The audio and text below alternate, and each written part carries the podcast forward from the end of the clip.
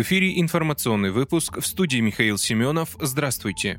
Европарламент признал Россию страной-спонсором терроризма. Резолюция была принята в ходе голосования членов Европарламента. Документ опубликован на официальном сайте органа. Объявив Россию государством-спонсором терроризма, депутаты Европарламента хотят подготовить почву для того, чтобы российский президент Владимир Путин и его правительство привлекались к ответственности за эти преступления перед Международным трибуналом, говорится в тексте документа. Согласно документу, голосование по этой резолюции не относится к законодательной процедуре процедуре, поэтому она не имеет юридической силы и носит рекомендательный и политический характер.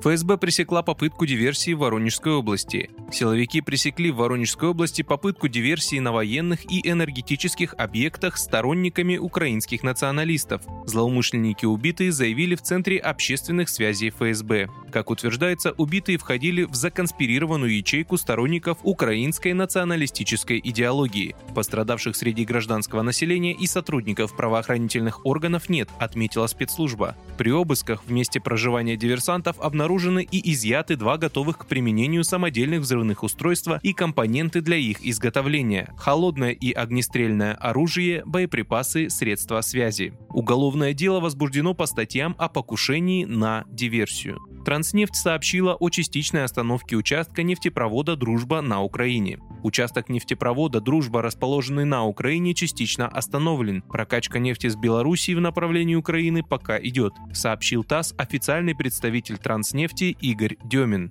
Представитель Транснефти заявил, что прокачка на Венгрию по плану остановлена уже трое суток. Прокачка в направлении Чехии и Словакии идет, так как там есть парк, где складированы достаточные объемы для работы в течение нескольких суток, добавил господин Демин. Ранее украинский оператор Укртранснефть сообщил Транснефти о намерении повысить плату за транзит российской нефти по трубопроводу «Дружба».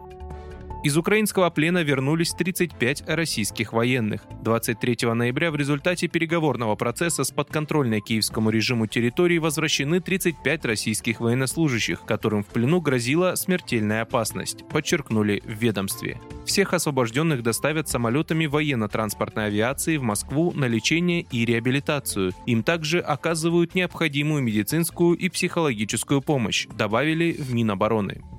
Вы слушали информационный выпуск. Оставайтесь на справедливом радио.